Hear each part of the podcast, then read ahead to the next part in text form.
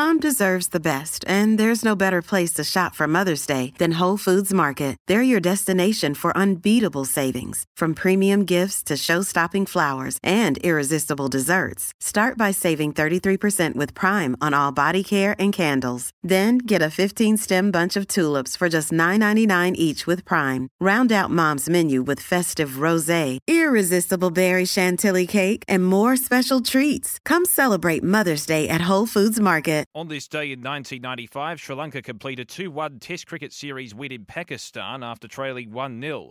On this day in 1999 in the Ryder Cup, the US wins 14.5 to 13.5 after trailing 10-6 going into the singles, and they win the first six matches to set up victory. And on this day in 2004, Ed Whitlock becomes the first person over 70 to complete a marathon in under three hours at the Toronto Marathon. As we celebrate this day for Tobin Brothers Funerals celebrating lives, visit tobinbrothers.com.au.